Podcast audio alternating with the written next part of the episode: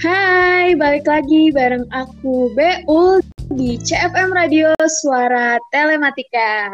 Ya, jadi episode kali ini kedatangan bintang tamu Cain. jadi kali ini kita bakal ngebahas tentang mati rasa.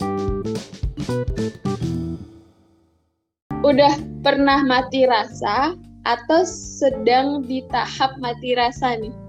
Bener-bener mati rasa banget kayaknya belum pernah deh cuma hmm. mendekati mungkin kayaknya bisa dibilang pernah oke mendekati tapi mati rasa itu sendiri terjadi tuh karena beberapa faktor yang nggak sih trauma sama percintaan atau capek disakitin. Ada yang nggak bisa membedakan mana mati rasa, mana yang sebenarnya sedang mengejar karirnya gitu.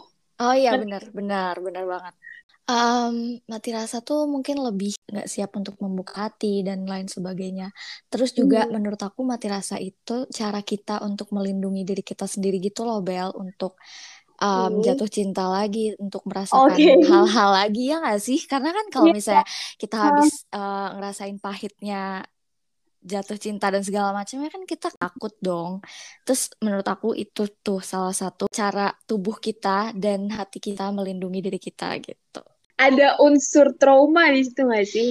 Iya, kebanyakan sih seperti itu.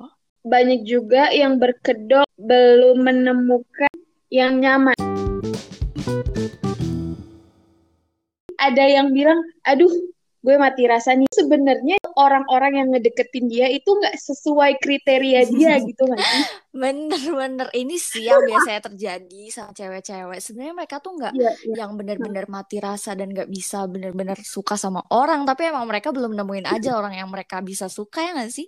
Seakan-akan mati rasa tapi sebenarnya belum nemu aja yang sesuai kriteria gitu. Iya benar. Waduh. Iya iya. Kebanyakan juga cewek itu gak bisa langsung ngungkapin. Masih banyak stigma bagi teman-teman yang ngungkapin di luar. Ada lagu tak ingin lagi rasanya bercinta setelah kau tinggal pergi. Kau uh, pernah nggak itu aku nggak pernah sih. Aku nggak pernah yang tak ingin lagi.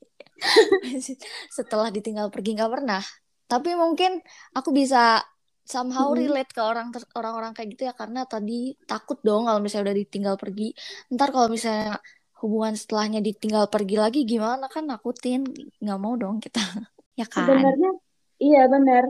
Itu tadi aku ngomong kayak gitu karena aku ngerasa karena banyak cewek yang kayak gitu. Tapi sebenarnya kalau untuk aku sendiri lebih ke hmm. sama sih kayak kamu karena belum nemu yang sesuai juga terus ya udah ngapain gitu kalau misalnya nggak nemu yang sesuai ngapain maksa buat bareng ya gak sih?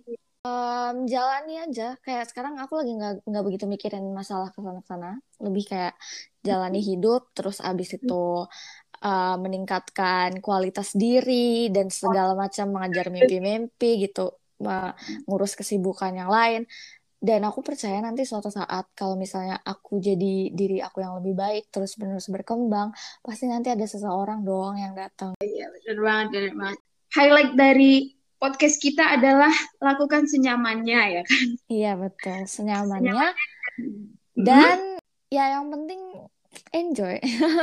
Iya enjoy. Kalau di umur kita sih di umur 20 sampai 23 fokusin ke diri sendiri aja dulu. Mm -mm, kita masih muda, masih masih panjang jalannya.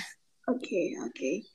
Ya siapa tahu dengan kita fokus ke satu titik nanti bakal ada nemu di perjalanan. Iya, betul, iya. betul. Dan itu bakal memudahkan kan kalau di perjalanan kan searah iya. gitu. Oh, gitu. Wah, wah bener okay.